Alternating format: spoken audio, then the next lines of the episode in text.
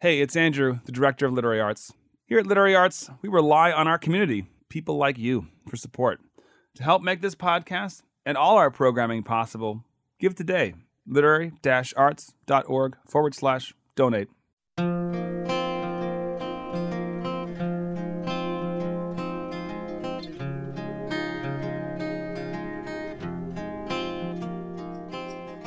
Welcome to the Archive Project. I'm Andrew Proctor, Executive Director of Literary Arts. The Archive Project is a retrospective of some of the most engaging talks from the world's best writers from more than 35 years of literary arts in Portland. In this episode, we feature legendary actor, filmmaker, and writer Tom Hanks. He was joined on stage at the Keller Auditorium in May 2023 by fiction screenwriter Jon Raymond. What I love about this conversation is that the through line involves Tom Hanks' longtime makeup artist, Danny Striepeke. Because in many ways, it reveals why Hanks is such an incredible storyteller and a magnetic personality. In the spring of 2023, Hanks had published his second work of fiction and his first novel, titled The Making of Another Major Motion Picture Masterpiece. It isn't a novel about how to make films, nor is it about the celebrities who act in them.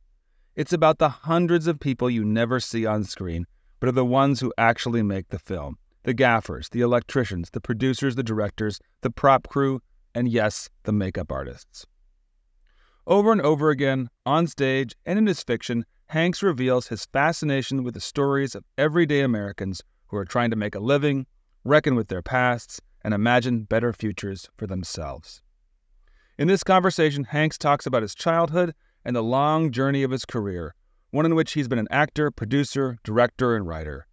With humor and reverence, he retells the stories of the incredible cast of characters he has met along the way, while also talking about the chaos and absurdity of shooting a film and the surprises in the process, both thrilling and sometimes disappointing, that come with the massive collaborative undertaking of making cinema. Here's Tom Hanks in conversation with Jon Raymond. Thank you, so, thank you so much. Can uh, can I can I just say how great it is to be on here with Jon, a man who understands the hard work that goes into making a motion picture. Because you are talking about the man who adapted his own book into the screenplay for a movie that I have actually seen and loved long ago called First Cow. Right? Can, now, can I just say, if you don't know what the movie is about, let me tell you what is the title again? First Cow. It is about a village in the mountains surrounded by wilderness, and guess what they get for the first time? A cow. That is the movie. It's absolutely fascinating. And I told people, when did it come out, Jon? Uh, that came out uh, about two weeks before COVID hit. All right. Two weeks before COVID, I was telling people I saw the most amazing movie last night called First Cow. You want to know what it's about? So, congrats! I love it. Thank I you, love thank it. I love you, it talking to somebody.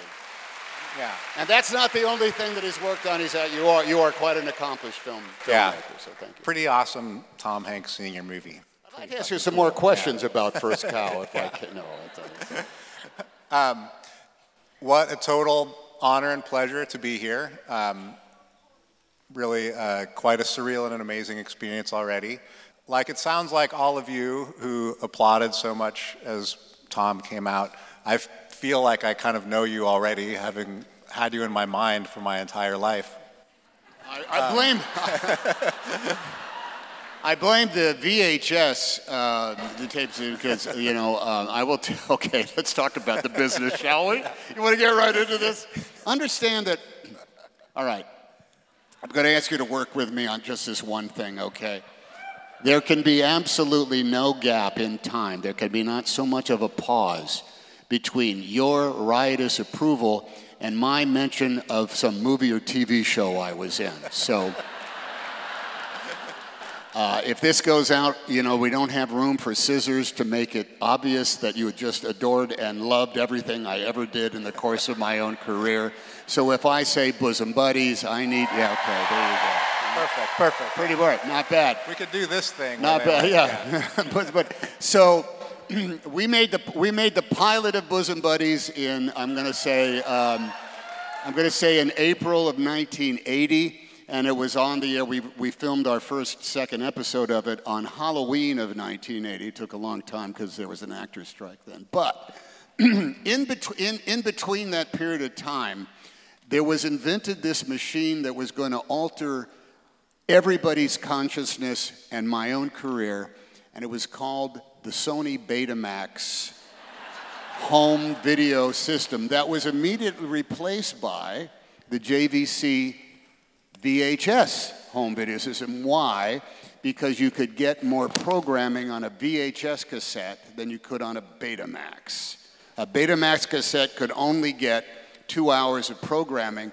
A VHS cassette, you could tape your own shows, and if you put it on slow, you could get as many as six hours of the most horrible video images that were barely able to be made out. But officially, you could get six hours. So the VHS took over. But at the time, the, while we were making uh, Bosom Buddies, uh, and you don't have to applaud the second time I reference anything, by the way, only, only the first time. The VHS machines were selling at Mad Mad Muntz's out in the valley for about $3,000. All right? But there was always Kevin's video rental house, you know, some guy named Kevin. He'd have a Betamax side and a VHS side and an adults only side behind the curtain. yeah. And so he was in business. The year, the, the year in between, the second year of Bosom Buddies, that cost came down by 1500 bucks. So you could get a VHS machine for $1,500. The next season, it was down to seven. Then after Katie Bar, and everybody was, was renting video cassettes. And thank God, because that was an economic bonanza that never stopped. And it also turned me into the nation's babysitter. Because beginning with Splash, thank you, thank you. Thank you. I was the guy many of you were entrusted to by your parents. We're going out. We're going to be at the Sapersteins. We're going to have dinner. You can watch Splash as many times as you want to. You can order pizza, but if you give Louise a tough time, there's going to be hell to pay when we come home. That's pretty yeah. much what it is. So you know me, yeah. thanks to the nation's baby service. It's called plopping the kids down in front of the TV and watching a movie again for the 17th time. And in fact, today I, I just uh, it took me two seconds to rewatch the opening of Bosom Buddies, which I hadn't seen in a long time, and that is seared in my memory. It was like, oh yeah, throwing the fruit behind you. Oh yeah, the, there like, was that. Yeah, Peter yeah. Scolari, God uh, bless his uh, beloved memory. He was a juggler. He was a gymnast. He was a great. And we made up so much stuff when we were doing that. But I'll tell. Okay, you want to know how movies, the business works? Okay, here you go. Here's a famous story. Believe it or not, I'm going to drop some names now, and you just you pick up any famous name I drop and give it to me when I'm done. Okay, Billy Joel. Billy Joel. Billy Joel had a business manager that now is notoriously did not do a great job for him. I think it was his brother-in-law or something like uh-huh. that uh, put, him, put him in some bad investments, but he also sold off a lot of his rights uh, for really peanuts. Oh. And when we did the, the pilot episode, just as a just as a track, in order to have something over those opening title sequences that were shot in, yeah, us, you know, sunbathing in a parking space and running through sprinklers in Echo Park. Um, they, they put on My Life by Billy Joel. I don't care what they say anymore. This is my life, right? Yeah they just took a shot and asked Billy Joel's brother in law, business manager, if they could use it for the show. And he sold it to Paramount for like peanuts. Like, yeah, you can have it for 10,000 bucks or something like that. Ridiculous. But the deal was only for the aired versions of Bosom Buddies so that if you see an old, I don't know if there are any VA, I don't, I don't know if it exists anywhere, but if you see it on anything other than the original air shows, it's just generic music that somebody plopped in. So you don't, you don't get to hear Billy Joel. And that's the way, that's the cruel aspect of the motion picture. It was. And that's the worst thing that can happen to you in all of Hollywood. you don't get to use the Santa. Actually, if you go and look at, say, for example, um, oh, what was what was the movie about uh, the Sherman Oaks Gallery and Sean Penn played the surfer that was always stoned? Oh, Fast Times. Fast Times yeah. at Ridgemont High. The video of that does not have the same music as the motion picture did. Mm. because they do That's not major. give you the rights for anything other than one version of it. So you might watch and say, hey, what happened to all that great music that was in it? They didn't have it for the video rights. Again, the worst thing that can happen. to you. it's a crime. It's a, it's a shock to the system that you don't get to have that. Okay, we are here to talk. I have so many questions. I have like four hours of questions here. There's so much wisdom we must impart to you. It's such a fun thing to get to talk to you about your book, which is fantastic. It's a beautiful, hilarious book. And as someone who has a marginal relationship to filmmaking, it was among the most realistic and, and um, just accurate representations of the filmmaking process that I've seen almost ever. Um, but I want to talk to you about talk to you about your writing as a and, and yourself as a writer. We understand you as in, in so many different ways. We've seen you play so many roles, but I feel like uh, your life as a writer is um, not as not as well known. And so um, I know for me, when I'm talking to another writer, often, uh, I mean, every writer begins as a reader, um, and that, you know, really writing is emulating the thing that moved you in some kind of way. And so I'm kind of curious to know, like, what kind of young reader were you? What, what were the things that blew your mind when you were um, a kid? I the first the first book I read purely for pleasure uh, was uh, I was ten and I read The Hobbit. That was the first movie, excuse me, the first book that I said this looks interesting. I'll read it. Not an assignment, not not something that you had to read for class. And I don't uh, just you could shout out your names. About how old were you the first time you read something for pleasure that you really liked? I was ten. Everybody else just you know. And what were the titles of those books? You know. Homer Price, okay, all right. Lolita, got it, okay. Um, age, age eight, hip, hip, uh, Lolita. Um, and uh, I loved it. I, I blew through it. And here's the difference because right when I was done with that, I picked up the first Lord of the Rings and said, I'm going to continue this. I, I made it about 15 pages in. Yeah. And I thought, you know, I got, I got it. um, Frodo and the Visible Ring and elves and yeah, okay, ah, man, three. I, I, okay, I think I'm good. I'm good. I got that. Um, and then uh, I, I was the type of guy that would go to the library in the summertime, and I started reading uh, books about procedure and real life, even though they were novels. I read uh, the, the, the novels of Arthur Hailey, who wrote Airport, about an airport or hotel, about a hotel.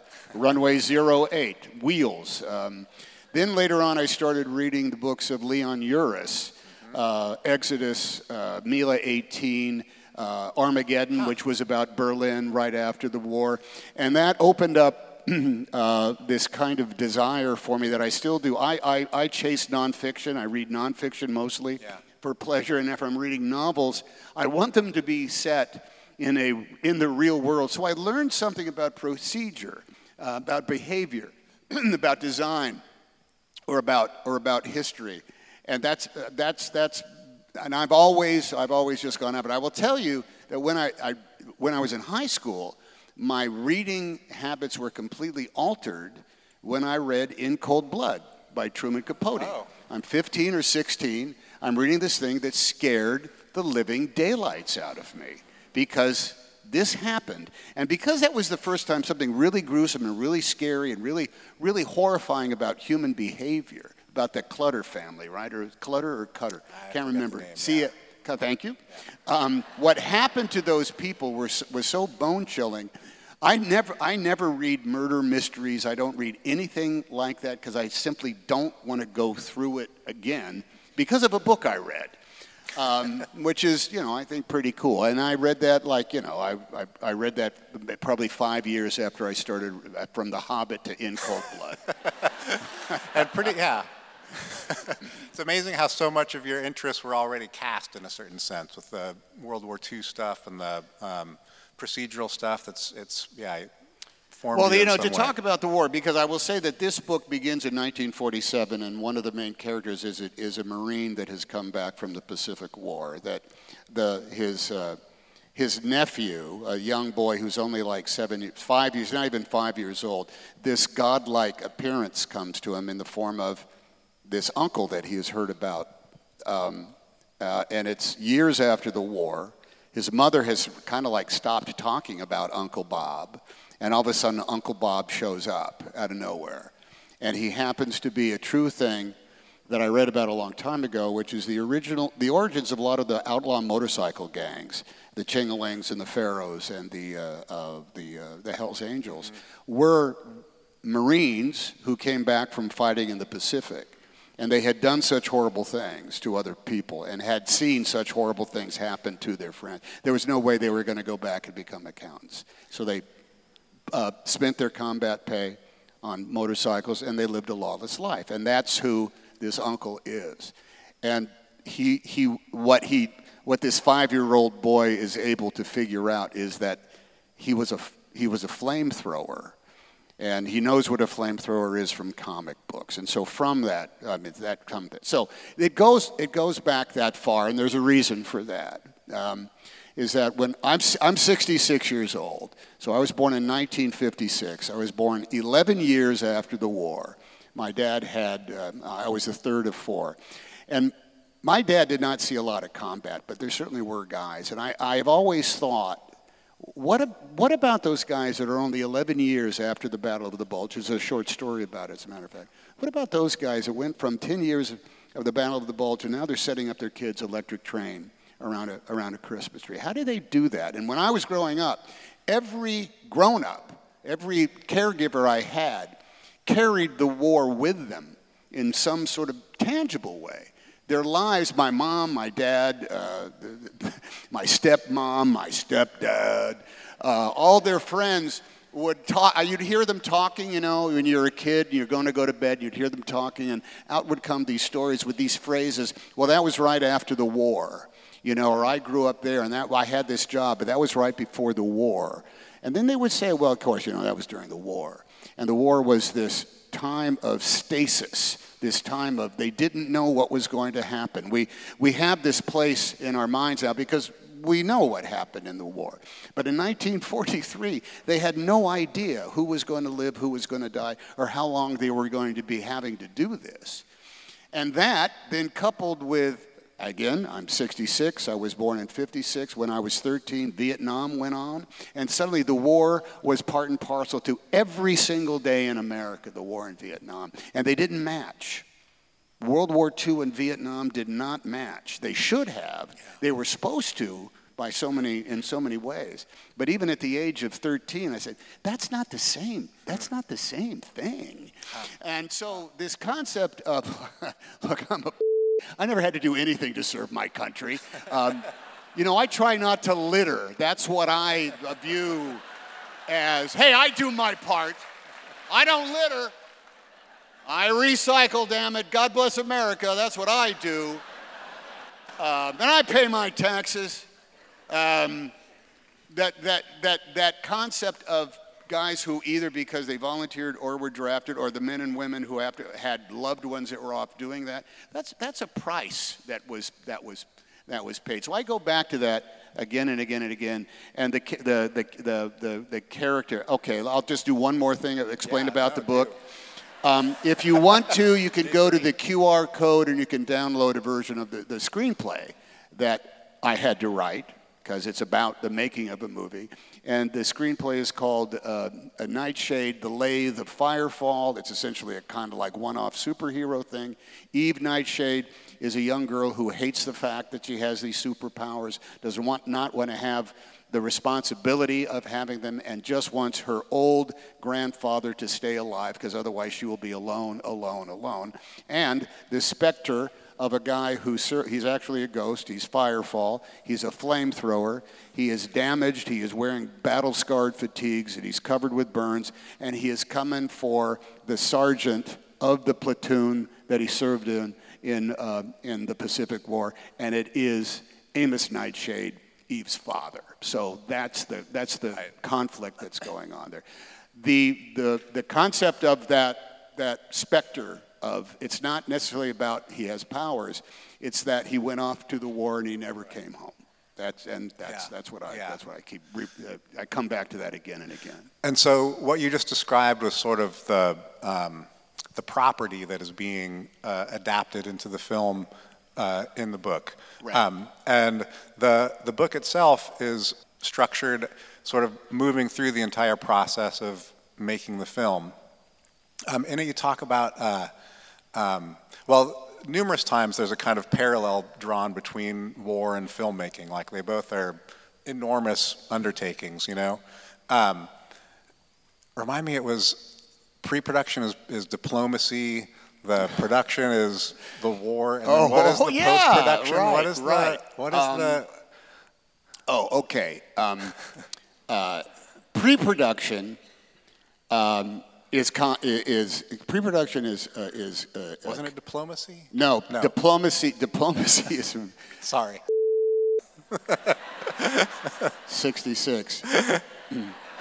I, I, I, I think that you know, the, the shoot is war. The shoot is definitely The- war. the No shoot is war. No question. Yes. The, the shoot is, uh, uh, uh, uh, is, is terrible. the shoot is to be. Sur- oh, I think you're right. I think prep is Prep is- prep is diplomacy. Right. The shoot is war because diplomacy has failed. I mean, that's that's what it goes down okay. to. Okay. Yeah, and post is the making of the peace. Uh, uh, it's like the UN. It's like Oh, trying to oh, figure oh, out. it's like how- armistice. Or yeah, something. like the yeah. the Okay. armistice. It's Yeah. all over, and what do we have to honestly gain from all of That's this? That's great. Okay, yeah. Um, uh, so I, I found it so really amazing the way you moved through. Like, I mean, it is. There are amazing plots. There are amazing things going on here. But really, the organizing principle is this sort of inexorable move from the idea to the um, to the to the actual creation. Um, and it's filled with characters who are, um, to me, so recognizable in all of the different capacities. I, I think, to me, one of the most beautiful things about this book is the way that it, it honors all the labor that goes into uh, motion picture, which is copious. And it's like, um, so many of those people, you just don't really realize how crucial they are to the whole, the whole operation, you know? Um, I mean, you could talk about that in general for a second, but I would also like to talk about some of the specific characters in there, but I don't know if you want to jump into that. Well, I, uh, uh, un- un- there, there is a moment. Okay, I'll just give you this. Yeah. I'll give you, I'll give you three examples of this. Right. All right. We were shooting. Okay, and honestly, don't even think about whether you like the movie or not. Just jump right in with your approval. Okay. All right. We were shooting Turner and Hooch. Thank you, Turner and Hooch. yeah. we were shooting in a real place, right? And it had, this was the day they had payphones, and we were shooting a scene, and all of a sudden the payphone went off. Bring, and it's like, you know, right. And there was a guy, bring, bring, and he was one of the, on, I think he was a gaffer, and they all have tool belts. And he just happened to be standing right next to where the phone was ringing, and it started ringing in the shot. And he just pulled out a pair of, of wire cutters and just ripped it, and then did it, like put it right back like that. And on that day, the guy saved us probably $25,000 Yeah. because he just re- I know, I know you have to get the shot. So if you got to kill the phone, you kill the phone and you'll get the shot. Other things happen like I I can't if the generator goes down. You know, when you're out on location, the generator is its own truck, and there's one guy in it, and his whole thing is to run this huge gas thing that is on the back that supplies the electricity for all the lights and every trailer you know, the makeup and hair trail, all the hair dryers, everything. And if that generator goes down, that's dead time that you do not get back. There's no insurance claim you can make for the generator going down. So there's, a, there's one guy there. He might be sleeping all day long for eight, because he has to get there very early. The Teamsters get there first and they're the last to leave. They work extremely hard. But if that guy let the generator goes, goes down, dead time. But I'll tell you this one other thing. There's a character in here that is Danny Streep, uh, excuse me, his name is Kenny Shiprock. He's the makeup man. I had a, uh, I had a makeup man named Danny Striepeke. He and I made probably 12 movies over the course of 20 years. We were together for a very, very, very long time. And uh, he quit when he was 75, and he called me up to say, "Kid, I just I want you to be the first one to know I am done, and I don't mean done, I mean done done." No more 45 a.m. call, 5:45 a.m. calls for me. I said, "All right." So Danny was making me up one day on some I don't know some movie, and I had just seen Casino. I'm not in Casino. You do not have to applaud. Um, uh, although it's a damn good movie, isn't it? I mean, I gotta say. You're, dr- oh, what, you're drunk. You're on drugs. Look at you. What do you mean? What do you mean? You came to me. You came to me. You didn't, I didn't go to you. You came to me. Right? All right. Thank you.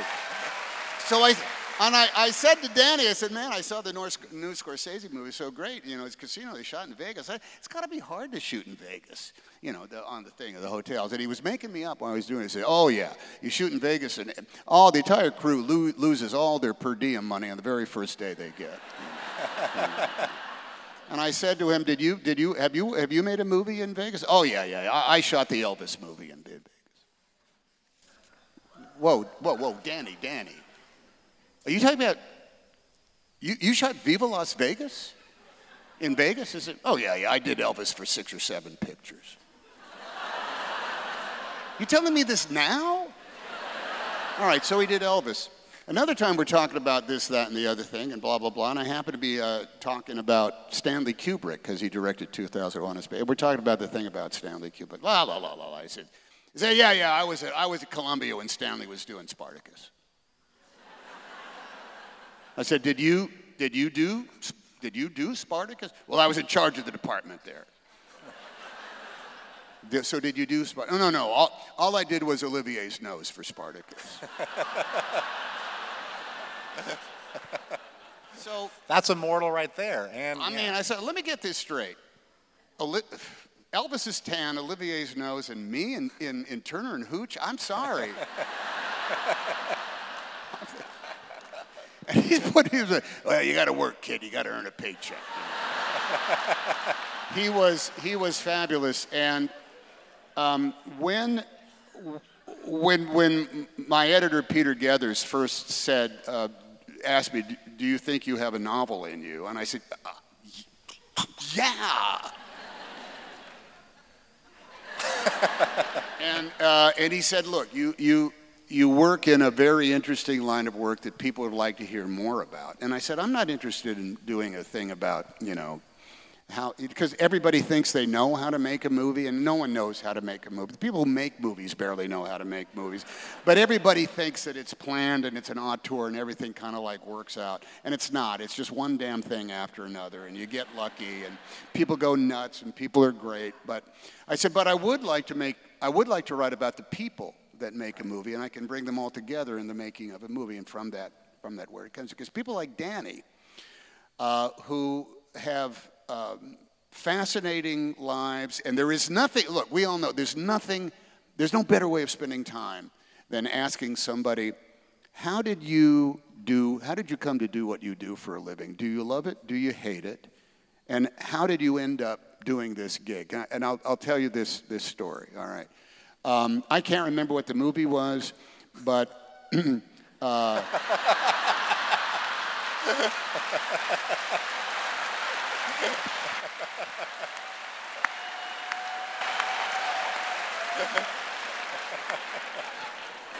I am so going to steal that. I'm going to do it. But I'm the guy, oh, so, so I'm the guy in the movie. I'm number one on the call sheet. Everybody knows my name. And I need something for the scene. I, can, I needed some, I want a new fountain pen or something. I needed something. So I went to the, I went to the prop truck at base camp where all the trucks are lined up. And there's always, there's somebody, there's an attendant on every truck because you can't leave them unmanned, you be careful. And the, in this case, the guy in the prop truck, a prop truck is essentially a semi-trailer that is nothing but cupboards and drawers. And the guy in the prop truck knows where absolutely everything is. You need shoelaces, they're in that drawer. You need a can of Adorn hairspray, it's in that drawer. He knows where everything is, and I went down. And uh, I said, I need this. And that, I'll just say the guy's name was Cubby, because Cubby is a name that makes me laugh. I can't remember what his name was. He was an old guy. He was an old guy, and he had, a, he had one of those kind of like knee braces on because in a, in if you work any department, particularly one of the physical ones, if you're a gaffer, if you're a stagehand, if you're lighting grip electric, as they say, you're always moving stuff around. And for a while, it's a young man's game. You got to do a lot of heavy lifting. And if you've done it for too long, honestly, old guys, their knees go, their hips go, their backs go. And when that happens, they kind of get releg- relegated to the truck. You'll work base camp. So Cubby is working in the prop truck at base camp. And he's always got like a decent cappuccino machine maker right there. And there's also some beers right here, right at Rat. So you can always go to the prop truck and have a beer on a Friday night. Um, and so we started talking, and I said, uh, "Hey, man, uh, uh, how you doing? Uh, good. Hey, hey, Tom, Tommy, Tommy. Hey, uh, you know, this is a good show. This is a good show you're working on. I haven't read the entire script, but what I have seen, this they always call them the show. What's the show? We're working on a show. I'm working on a show. This is a good show, Tom. It's a good show. I think it's gonna, I think it's gonna be even better one that the, than the other one you did. I think it's a hell of a thing. And you know, you, you know, you're all right. You're all right. You know, I was working Matlock for nine and a half years, and on." you remind me a lot about Andy Griffith. You and Andy Griffith, you have a lot in common. That's I get up. Because, you know, he's number one all the time. And he, you know, very respectful, shows up on time. But right, a lot like you. You'd like Andy Griffith. You should hang out with Andy Griffith. And I said, so you on Matlock? Oh, yeah, yeah, I did Matlock for a while. I started on Mannix when I first came out, and I did Mannix for a while there. For I did a couple of seasons of MASH there at 20th Century Fox because I'm fan of mine. And it goes, goes through this whole long list of things. I did that, and I did that, and I was down there on that, and I went there, and I did, uh, did that. I was John Carpenter's The Thing. That was a wild shoot. You should make one of those monster movies. Those, those are crazy shows those monster shows. Those are really crazy shows. And I said, Well, how long have you been doing this? Oh God, man, I've been I've been doing this for for a long time. I, I started right when I got back from Vietnam. All right. Right then, I want to say, Cubby, please tell me who you were at the age of 19 years old. What was it like? What did you, you know? And this just led to an entire, entire thing about a guy who had a life that was completely absent the movies until he got a job that was essentially about carrying things and moving them around. And for the nature of somebody whose job is not well, I'll, I'll tell you a story. We had a, on Joe versus, on, on Joe versus the volcano, You know, you know when I, you know when I'm out on the on the floating uh, uh, uh, suitcases with uh, with Meg Ryan and she's conked out and I'm supposed to do this whole kind of dance and stuff like that. As as as a prop, we had an umbrella, a, a parasol, and the, the director wanted to turn that parasol into something else, and it didn't quite work. But they only had one parasol, and we needed a number of par- a different parasol. That single parasol was a nightmare for the prop guy. His, the movie came to a standstill while he manufactured a second parasol out of the same colors. So there's a prop guy who has done everything he's supposed to do, and yet the movie comes to a standstill for the lack of a parasol. And that's what goes on. I'll tell I actually meant to talk about Danny, Danny Striepeke.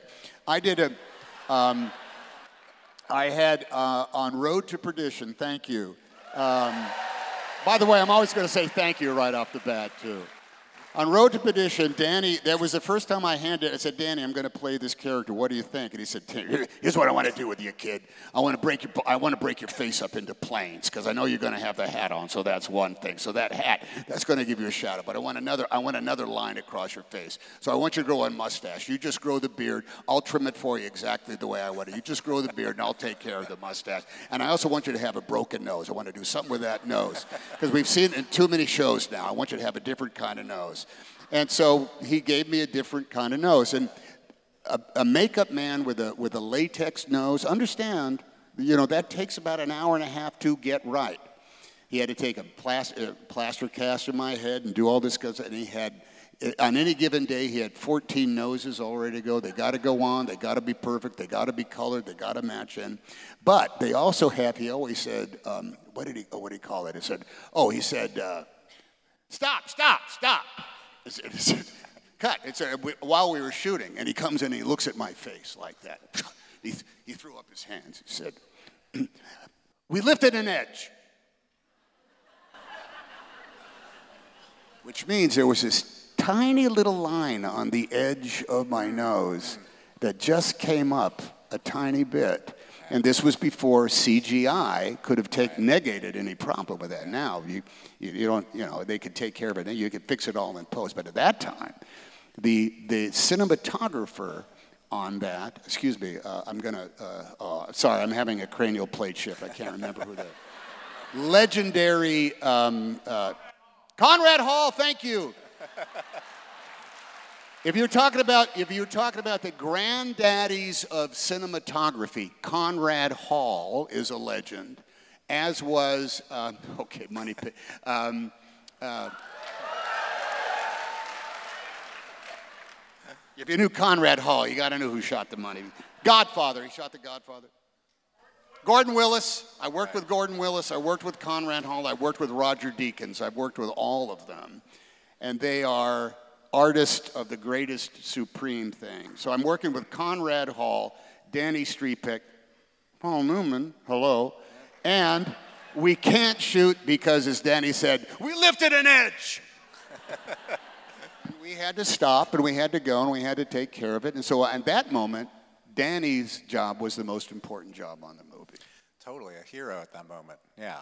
Uh, so what, one of the beautiful things in this book is it is sort of an overlapping batch of. Why are you laughing? What's going yeah, on? Whatever. Yeah. This is the easiest job I've ever had. Is all I can say. Yeah. I got to do nothing. um, but the the lovely thing about the book is that every multiple overlapping kind of characters get their kind of origin stories of how they got into this racket. And it's always like fascinating and often kind of half accidental. Um, and there are uh, really like actually kind of moving recruitments of people that will happen. Right, yeah. Um, and so let's talk about Al McTeer for a minute, okay? Um, one of the really main characters in this and is the producer of the film.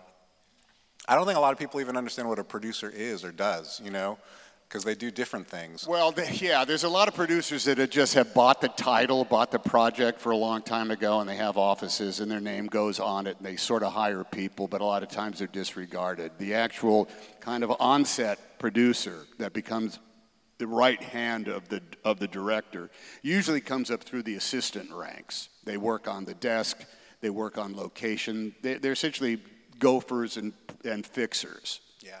And as they prove themselves more and more so, they become literally on a, on a, on a, on a film, you have the, the three main players are going to be if the producer is on the set and is the person who is always working out every problem, the, the producer, the director, the first AD. Those are the people that drive the movie. All the others are artists that have to be there and you know the, the, the, DP, the art director, and all that stuff. They're the artists that plan it. But the people, the, the literally the, the cowhands, the people that drive the day, yeah. are are those three. And um, in this case, there is a uh, the the producer of this of this movie got her first job on a movie with this guy because she worked at a hotel and this anonymous group of people were coming in. They had something to do with something, and she over. Uh, this is a little bit of the book, but it's not a, it's not a spoiler. She overhears a guy, a man, say, "God, I wish I had some vanilla yogurt with with rainbow sprinkles." She just hears this, and her job in, in, at the front desk of a hotel is to take care of the clients, take care of the guests, and so unbidden, she arranges a delivery of frozen yogurt with rainbow sprinkles up to this guy's room. And he calls downstairs. He says, What is your name? I said, uh, gives her name. Uh, my name is uh, Alice, Alice, Al, Alicia McTeer. Uh, he said, uh, I don't even, why, why am I eating yogurt right now? he said, Well, I heard you, you say you wanted some yogurt. He said, I did? I remember thinking it. No, no, you actually said it. I hope you enjoy it. Well, thank you very much. And then the next day, this other lady who is staying there, she says, Do you have a few minutes? I'd like to talk to you. And she said, Walk me through how you, what you did last night. He said, Well, Mr. Johnson in room 1114 said he wanted some yogurt, and I thought I would you know, do that because that's my job. And she said, do you, do you know what problem you just saved me from? She says, No. You saved me from getting a call from that idiot boss of mine at 10:30 at night saying, "I'd like some frozen yogurt. Make that happen." But because you did it for me, you took a problem out of my life. Would you like a job?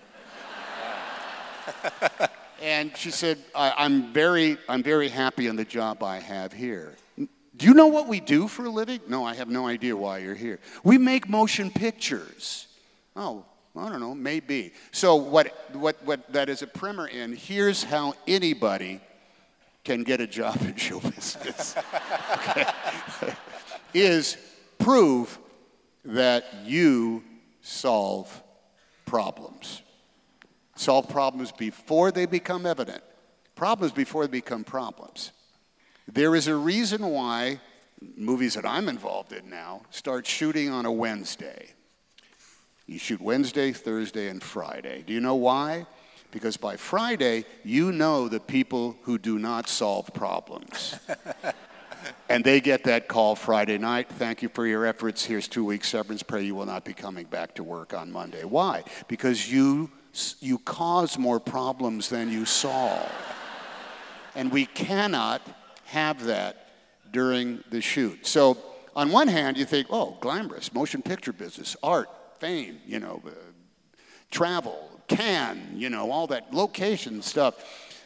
You know, it's also about housing and, and tickets and restaurants and a myriad of solving problems. It's essentially like, you know, a very complicated family vacation you have, and someone's got to solve all those problems, man. Yeah. Someone's got to book everything and make sure it all happens. So, you want to get in the motion picture business? Learn how to solve problems.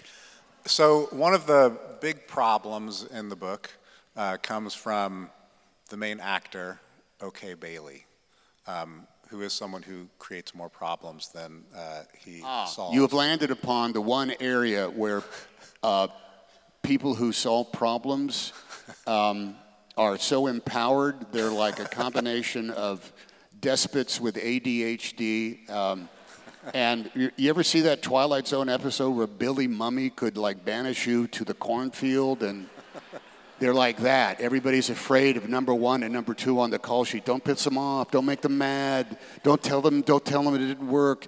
Curry their favor because if they're the talent, you you get away with murder you get away with, you can get away with really, really terrible, terrible behavior. And so the behaviors that are exhibited by this uh, particular Tom Hanks, I mean, OK yeah. Bailey, yes, I've done it all. I've done it all. You know, every knothead thing that guy says, I've said. I've had, I've had this argument uh, as a petulant movie star, right? How come I can't wear sunglasses in this scene? Why do I? Everybody else gets to wear sunglasses in all their movies, man. Aviators and dark glasses and Cool Hand Luke and Steve McQueen. But I never get to. Look, it's sun, it's bright. I should have sunglasses. Well, you know, Tom, the problem with sunglasses is if you will get reflection from the lights. Well, then I'll keep my head down. I won't look up. You won't see it. But I just want to be able to have these sunglasses on, man. Why can't I have sunglasses? Well, you know, we're going to lose your eyes. It's not about the eyes, man. It's about the way I say it and what's going on and my interpretation of the scene. I want to look cool, guys. I want to wear sunglasses. Why can't I wear sunglasses in this movie I'm the star of? And they say, um, the studio executives think you look stupid in sunglasses.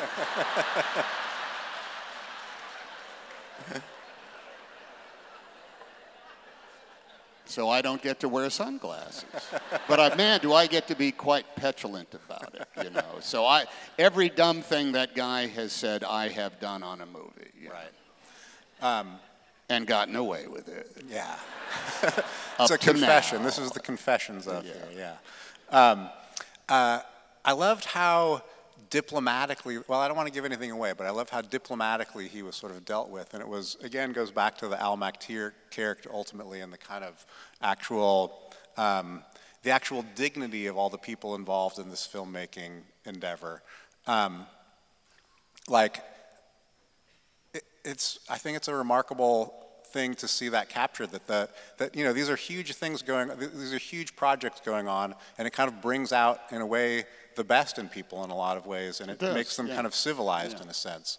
Um, I wonder, have you ever had to fire a person? Fire a person? oh, yeah. yeah. Did you do it as gracefully as Al McTeer? I didn't do it at all. Somebody else did it for me. um, there, you, you, you often hear about it. Oh, there were there were creative differences. You know, that's the rubric that it all sort of falls under.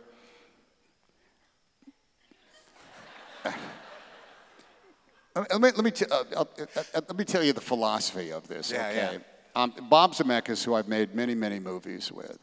Uh, the first one was Forrest Gump. Thank you very much.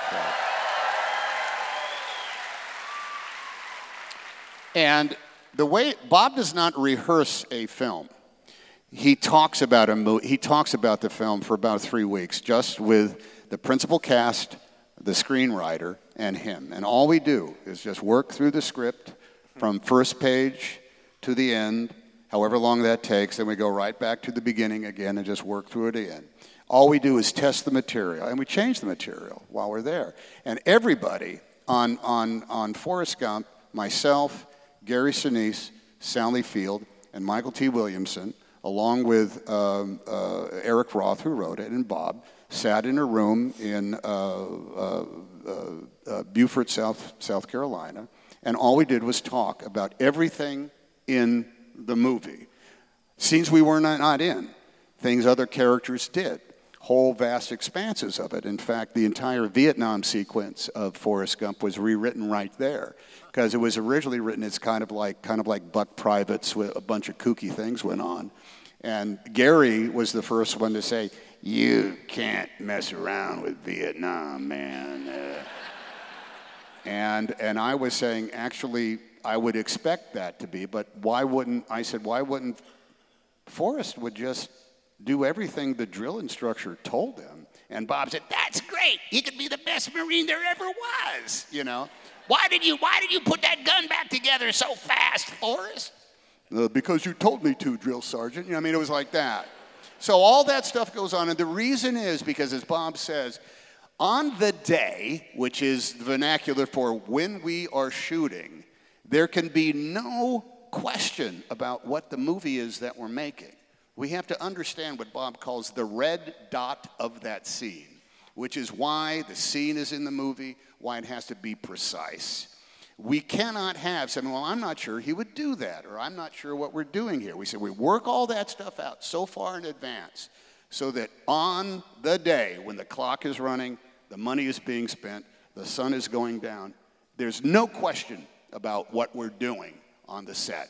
If you've got to cry, you're going to go there. If you've got to have any kind of that, you're going to go emotionally to wherever you have to go. But there are people that put up a pretty good show during that period of time of talking about it, but they're not really making the same movie you are.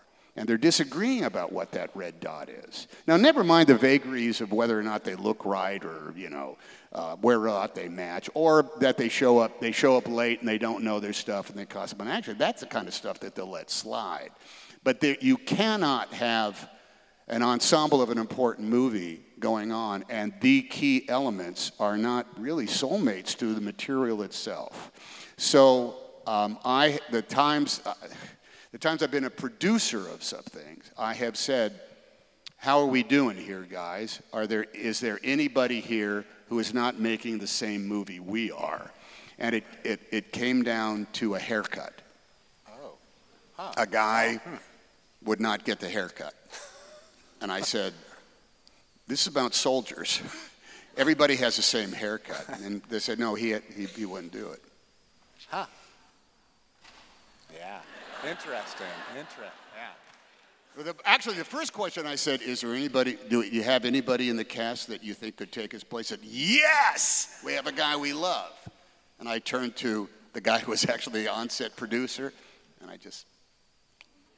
Now, I don't want to do that. That's the last thing I want to do to anybody. But I'm not about to handcuff everything else that is going down because one guy wants to make a different movie and play a different role that does. There's a saying that, uh, that Bob Zemeckis said, if it's not on the page, it's not on the stage. Dude, it's on the page. It's on the page. Are you going to ignore that in order to, yeah. And the guy, went, so um, away it went. Yeah. Tough. I didn't want, no one wants to do No, that. no, but yeah. I have also been fired from jobs. Yeah, oh. yeah. There was Oh. Okay, a, let's hear that, There was yeah. a there was a, there was a job. there was a movie that I was going to do, and it was really great. And uh, I called up the director, and we started talking about. You know, it was about four months out, and said we haven't talked for a while. Blah blah blah. We were exchanging some kind of stuff, and he he sort of like, well, why do you say that? I said, well, no, we're just. Bull- we're just talking about the thing. Well, let's make sure we're making it la la la la la la la. We had a nice talk. I thought we had a nice talk. And the next morning, I got a call from my agent. Said, "What happened with the director yesterday?" I said, "Nothing. We had a pretty. Good, you're off the picture." Whoa. Whoa. Really? And so I called the director up. And I said, Look, I get it. Dude, I mean, if we're not seeing eye to eye, don't worry about it. I mean, I got to be able to come in and you got to be able to say, We got to feel good about this thing. They said, Yeah, I just don't think it's going to work out. So I didn't do that picture and I did big instead.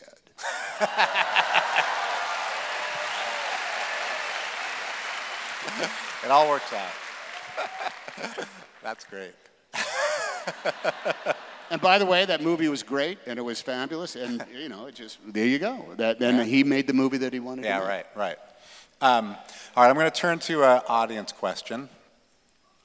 What is the difference in the creative process in writing versus acting and filmmaking? Almost none, and I, I'm not being facetious. Uh, it's almost none. Physically, you get up at 5:30 in the morning, no matter what. Uh, On a movie, it's because there's a guy in a car waiting to drive you to the, uh, and they don't let you drive yourself if you're too high on the call sheet, Right. Because insurance says you got to get there, and so you got to you got to get in the back of it. I always sit shotgun, man, because otherwise it's like it's too cold. I'll turn the thing down. I don't want to listen to that. Um, but and, and writing, I get up I get up very early and have the coffee and sit down and I get to work. Um, the the creative process is this: there is once I figured out what my responsibility was as the actor that comes in. Once I learned what not to pay attention to, and there's a lot. There's a lot of distraction. You know, once you realize what your real responsibility is, you've got to show up. You've got to know the text, and you have to have an idea.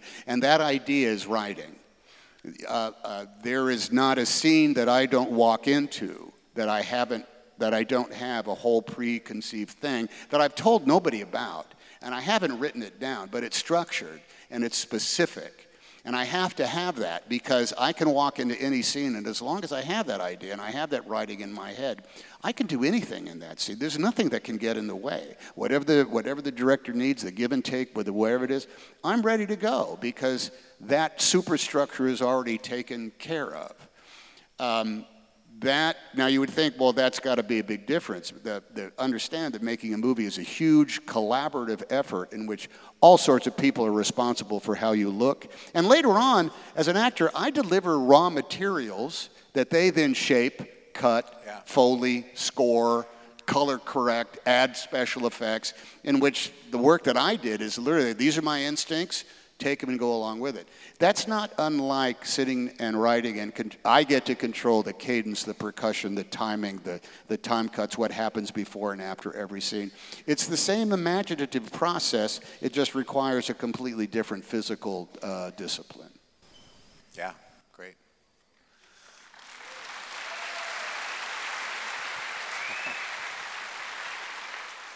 can, I, can I tell you? A, I'll tell you a story. okay? This, this, this, is, this is an example of and I'll go back to Bob Zemeckis. When we did Castaway, thank you. Um, okay, great. Castaway took, Castaway took eight years to make. Uh, it began when I read an article about FedEx and learned that they have jumbo jets filled with nothing but packages and letters that fly across the Pacific Ocean twice a day. And I thought, what happens if one of those goes down? That was the, the beginning of Chuck Noland, all right, who worked for FedEx on a plane that went down. Bill Broyles, who was a screenwriter, he wrote China Beach, Um, he used to be the editor of Texas Monthly, worked at Newsweek, but his big thing is China Beach. And oh, he also wrote Apollo 13, uh, one of the early. Thank you. Yeah, yeah, he's one of the originals. Um, uh, he and I were talking about everything under the sun. Um, we were actually going to try to make a movie about the Battle of Khe Sanh in Vietnam. But he said, Well, what else are you working on, Tom? And I said, Well, I have this idea about a guy that goes down in an island and, blah, blah, blah, and he works for FedEx and he washes ashore and he doesn't. He, he was like, Well, actually, you know, he would, he would have to. He would have to find a source for the four elements needed for, for life. He'd have to find water, food, shelter, and fire. And that would really be quite a dramatic narrative in order to follow on and I said, You're absolutely right. And so we wrote the first, we now had the first and the second act, you know, more or less beat it out, thematically examined. But we couldn't, we couldn't crack the third act. And Bob, and I'm saying six years later, yeah. Bob. And so how often were these conversations going on? Like, is this? A... Oh, it went on. It went on in and you know we were, we we would get together periodically, and he would think, and I would think, and it went on. It went on for about two years because we actually wrote drafts of it again okay. and again and again and again. Huh because um, he went off, uh, Bill went off and did all sorts of research. He went to uh, he went to a survivalist camp. Literally showed up with nothing, and guys with literally with debris on Mexican beaches told him how to do all this stuff. Turned out that they found video, they loved having video cassettes that washed ashore because they could do all sorts with video, a videotape, pulling it out of the thing and doing stuff. and uh, he also went and talked to FedEx for a million years and got all this great information, but we could never figure out how to, how to end it. And uh, we, we, we were, hey, what, are you, what are you working on, Tom? Said Bob Zemeckis. What are you working on, Tom? And I said, well, we got this, that, and the other thing. And me and Bill, we came up with this, we came up with that. And, you know, uh, food, water, fire, and shelter. Yeah, but you don't have company.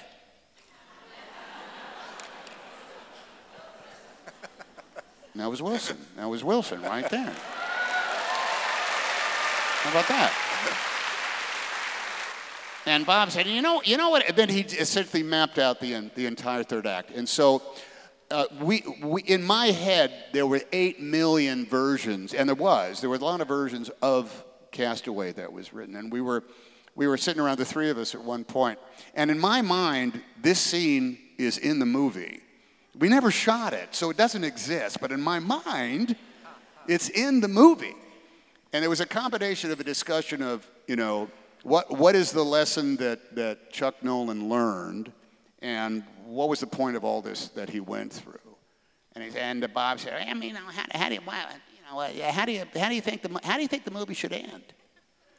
You know, and Bob said, I think it ends like, you know, on there's crossroads, nowhere, points of the compass. You know, is he going to stay? Is he going to go? Eh, you know, who knows? You know, we could shoot any way we want to, but, you know, he could go back, he could take off, he could do nothing. I, We, are going to have every option in the cutting room. After. The movie will describe what it needs to be once we get in the cutting room. We can do it.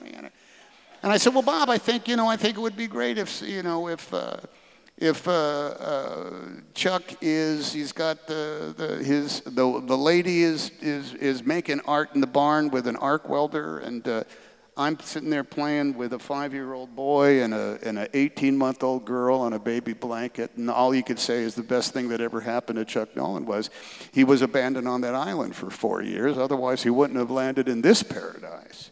And in my mind, we shot that, and it's in the movie, but we did not. But that's, uh, that's the power of some of the writing that goes into a movie. And I will say that at the end of the movie, that's, you know, that's there as far as I'm concerned. That possibility is there as Chuck watches um, uh, Larry, Laurie Walton, I think was her name, as, uh, as she drove off with the angel wings on the back of the truck. And that was Bob. Man, it's got to have angel wings on it, man. Yeah. you know, it'll match, you know, it'll, that, that's why he, Bob said this great thing. You know, you, you rip open all the boxes, right? Because, you know, what's in the mind, oh, this is one with angel wings. Maybe I shouldn't do this. Maybe this angel wing should stay right there, you know. There's Bob. That's Bob Zemeckis at, uh, at his finest. Now, you know, I, I don't, I'm not just telling movie story. That's the stuff that I hint at. The versions of all of this, I hope, is in this ver- that kind of thing that who would have thought there is a, uh, one of the one of the characters in there essentially gets a job because there's a cutaway to him in this other movie that they just kind of shot because they didn't have anything they wanted to do. They just needed to shoot something. And it goes into the 47 minute mark of a movie, and it got a huge laugh. They didn't do it to get a huge laugh, it was just the juxtaposition. And that's, that's an example of the raw materials that we, the actors, supply, and they make, you know, they, they spin it into gold later on in the process. Yeah. Have you ever been really shocked by what they spun out of your stuff? Oh my God! Yeah. Oh, constantly, all yeah. that, and also I've been horrified. there is a, I'll tell you, this is how stupid actors are. You know, these are gluttons for punishment.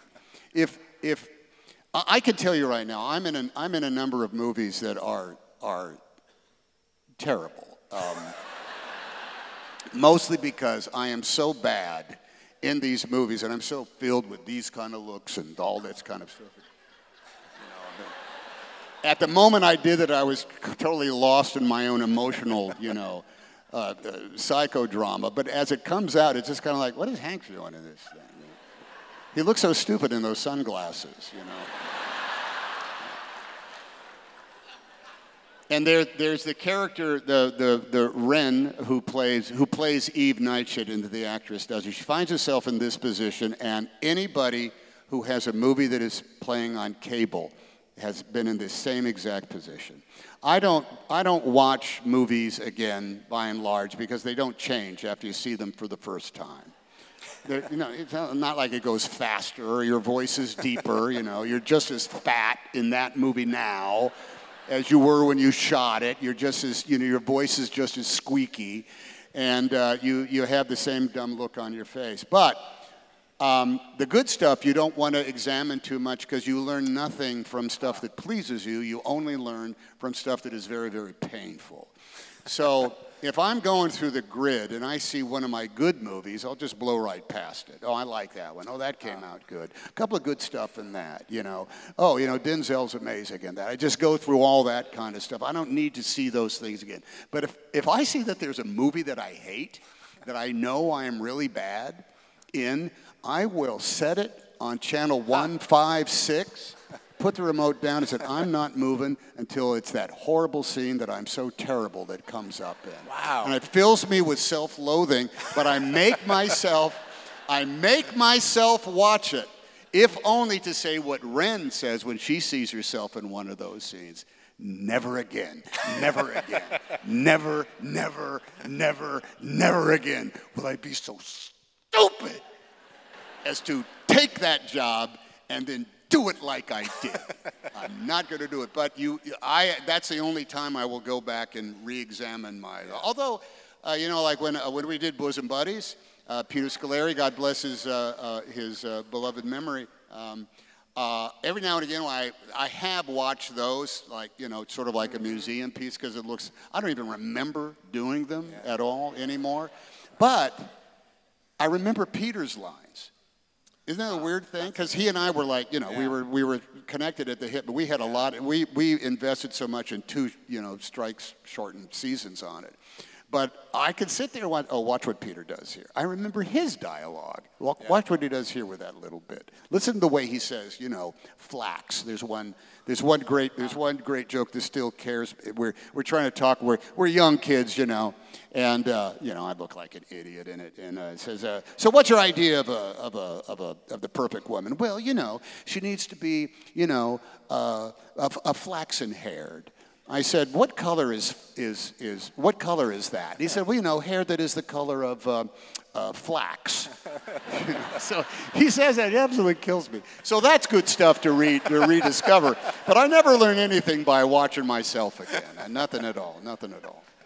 And Wren does that in a thing. She stays up at night and tells herself, "Never again, never again, never again." Yeah, yeah. Uh, all right, I'm going to do another uh, question from the crowd. Um, what street do you recommend taking as an alternative to Fountain? you got to take Fountain, man. A famous, famous, famous story. Bette Davis. And actually, there's a couple of murals on Fountain Avenue, like on the side of a liquor store, that tell this story. When asked, when asked uh, how, how best to make it in Holly, make it into Hollywood, um, uh, by, a, by, a, by a wannabe. Bette Davis said, Take Fountain. Fountain, Fountain is the boulevard. There's, there's Melrose, there's Santa Monica, uh, there's Hollywood, there's Sunset. Those are all very busy. Fountain is essentially almost like a freeway that you could just like blow into town. Uh, you can also say take Outpost. You know, there's a lot of streets that uh, take La Brea. You know, depending where you are, but that's the that's the that, that's the street. Um, all right, I'm going to ask one one more question. I think we're getting to the point. Um, we've talked a bit about the plot and the characters of the book. Um, I would love to hear you talk a little bit about the setting, which is uh, Northern California, um, and which I know uh, goes back to probably your deepest sort of childhood memories of some yeah, kind, right? Like yeah, I, I um, wonder how much of the choice to locate the production was in this place that yeah, is- there, there, there's two aspects of it. One, of- there, there are, there's actually one really great reason to, to say yes to a movie, and that's the location, like where it shoots. Yeah. Because there's great adventures to be had there. My, my family will talk about the summer we spent in Evansville, Indiana, making League of Their Own. This was, this was.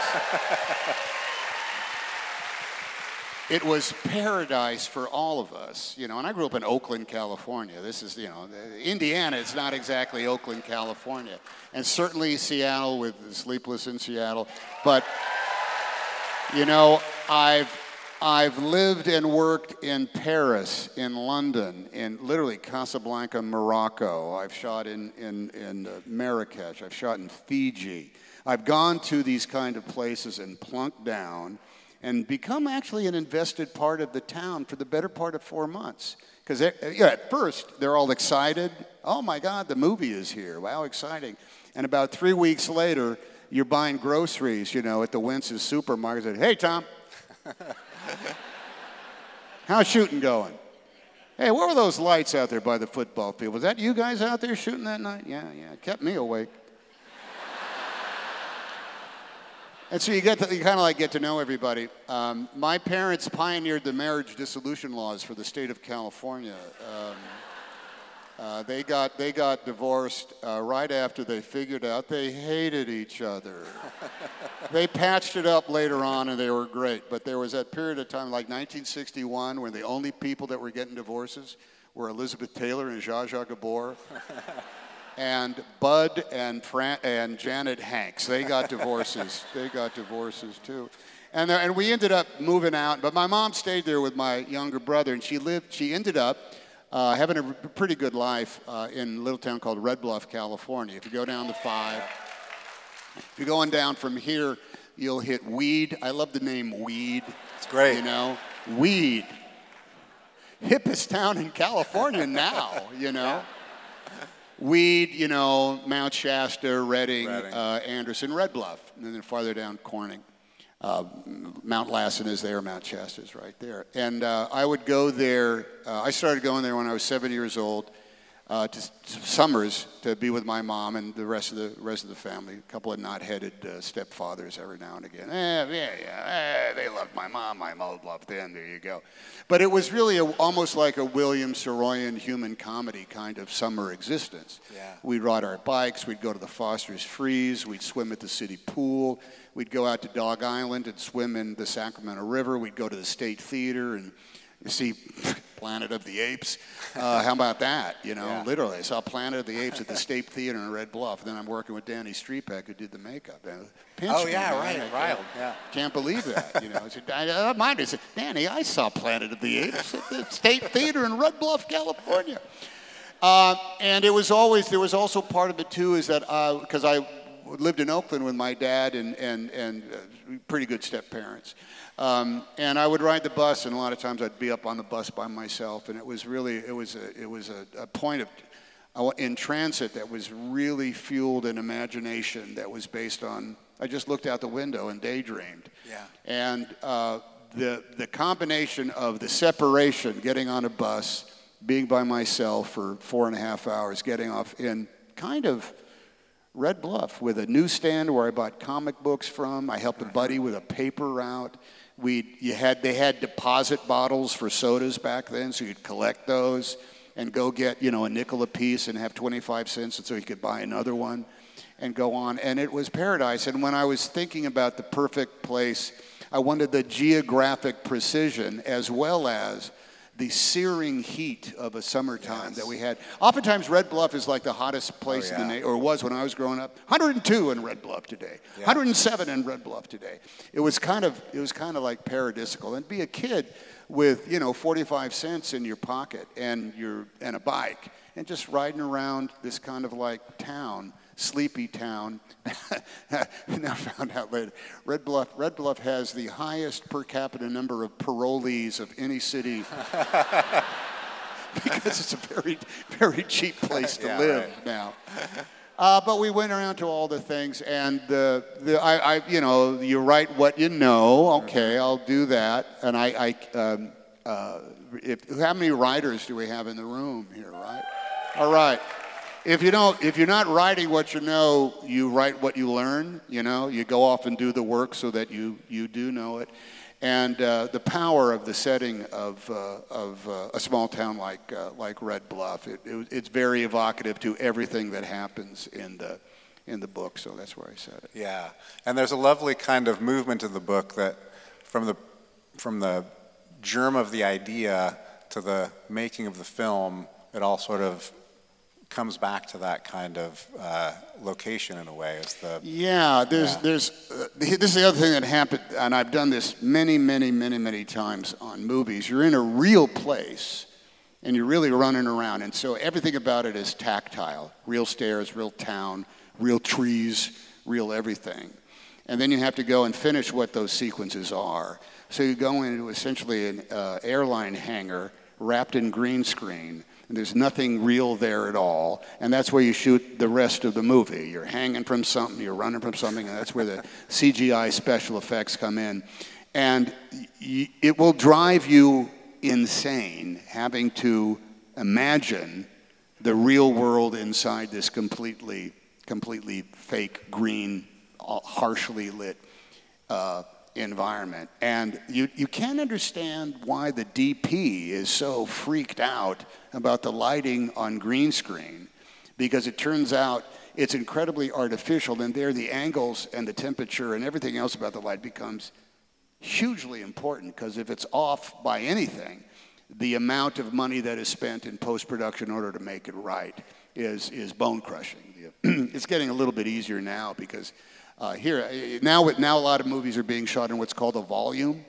So it's not green screen, it's not artificial. They actually have huge LED, L, uh, uh, LCD or LED TV screens, you know, huge, massive things. And they have already placed in them uh, the images that are going to be in the movie. So you're actually, the way the camera, like, like all the Mandalorians, you've watched the Mandalorians, they're all shot in volumes. So there's no more, there's no more green screen. They are essentially in, in front of huge television screens in which everything has already been made in a game engine and happens in, in real time. We just shot a, uh, a huge mini-series that'll be out uh, in January called Masters of the Air about B-17s, and we shot a lot of that. All right, I hope you like it. we, uh, we shot a lot of it uh, in, in volume, and I was talking to uh, the actors in it, and I said, dude, I haven't really worked in a volume. How, what'd you make of it?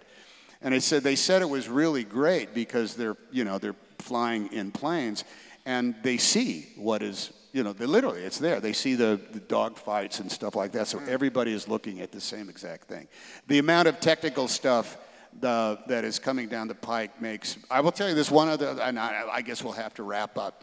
Um, the biggest, I will say this, the biggest change in making movies that we do make reference to in here is the speed with which they happen now. They happen, it used to be the lights were very finicky, they were arc lamps, they took forever to set up. Lights now are essentially L, uh, L, uh, LED panels or Kino Flos. The lighting setups are very fast. if you are doing anything as far as uh, CGI goes, it's out there. They do it all in post, and they can fix actually almost anything. So this idea that you have hours and hours and hours to kill now on a movie set, you don't. They are ready for you, ready for you so quick that it ends up almost being a, a Yeah. young man, a young man's game. That's wild. Um, okay, one more quick question. Bring it on. This is from uh, the audience. Other than modern, which you told Ann Patchett you were thinking of adding, Oh, yeah. is there any other M word you would like to add to the title? I was going to be the making of another modern major motion picture masterpiece. And my editor said, hmm, I'd lose modern. All right. Uh, how about uh, uh, uh, magnificent? Uh, um, well, let's let's see there. The making of another major motion picture uh, masterpiece. Mega Any- masterpiece. Uh, mega. Oh, hey, that'd be great. Uh, how about uh, uh, uh, yeah, great, the making of another major? Mo- okay, I don't know, something Yeah, like all right, that. all right. We'll go with. Uh, This is for everyone to ponder on your way out. Um, thank you so much, Thank sir. you, thank you, This has Jon. been I really enjoyed so it. Thanks great. for coming, everybody. Can I just say one thing? This book is fantastic. All right. Um, let me just say one thing. Thanks so much for having me. This, this is, I, I've done a, a number of cities, uh, and this is the first one we're going to tell the audience that you should check the copy of your book because in one of them is a $5 bill that is meant just for someone. Seriously, check it out. Yeah. So check those, check those pages right now. There you go. Thank you, everybody. Thank you. Thank you. That was Tom Hanks in conversation with Jon Raymond from the Keller Auditorium in May 2023. This has been Literary Arts, the Archive Project. It's a retrospective of some of the most engaging talks from the world's best writers from more than 35 years of literary arts in Portland. The Archive Project is produced in collaboration with Oregon Public Broadcasting. To hear more, subscribe wherever you get your podcasts. Our show is produced by Crystal Ligori and Matthew Workman for radio and podcast, with oversight by Amanda Bullock and support from Liz Olafson, Alberto Swem, and I'm the executive producer. Special thanks to Literary Arts marketing staff Joe T. Roy and Hope Levy and the entire Literary Arts staff, board, and community. The show would not be possible without them. Thanks also to the band Emancipator for our theme music, and thanks to all of you for listening. I'm Andrew Proctor, and this has been another episode of the Archive Project from Literary Arts. Join us next time and find your story here.